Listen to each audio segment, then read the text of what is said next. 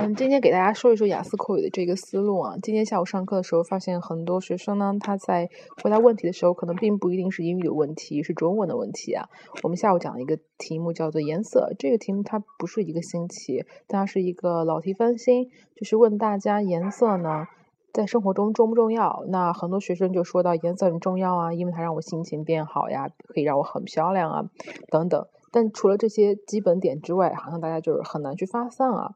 那比如说颜色还有其他重要性，比如说它是一个很重要的这个信号，对吧？比如说交通灯、红绿灯，这是一个很重要的作用吧，function。然后呢，颜色在古代它可以用来区分等级，不同等级的人穿衣服的颜色不一样，用的器具的颜色也不一样，对吧？那还比如说颜色还可以。可以用来区分人的性格，对吧？不同性格的人，他喜欢穿不同颜色的衣服，他的房间、他的装饰都是不同颜色的，这个都是颜色的重要性。而且如果没有颜色的话，我们就没有艺术，就没有 painting，没有 pictures，对吧？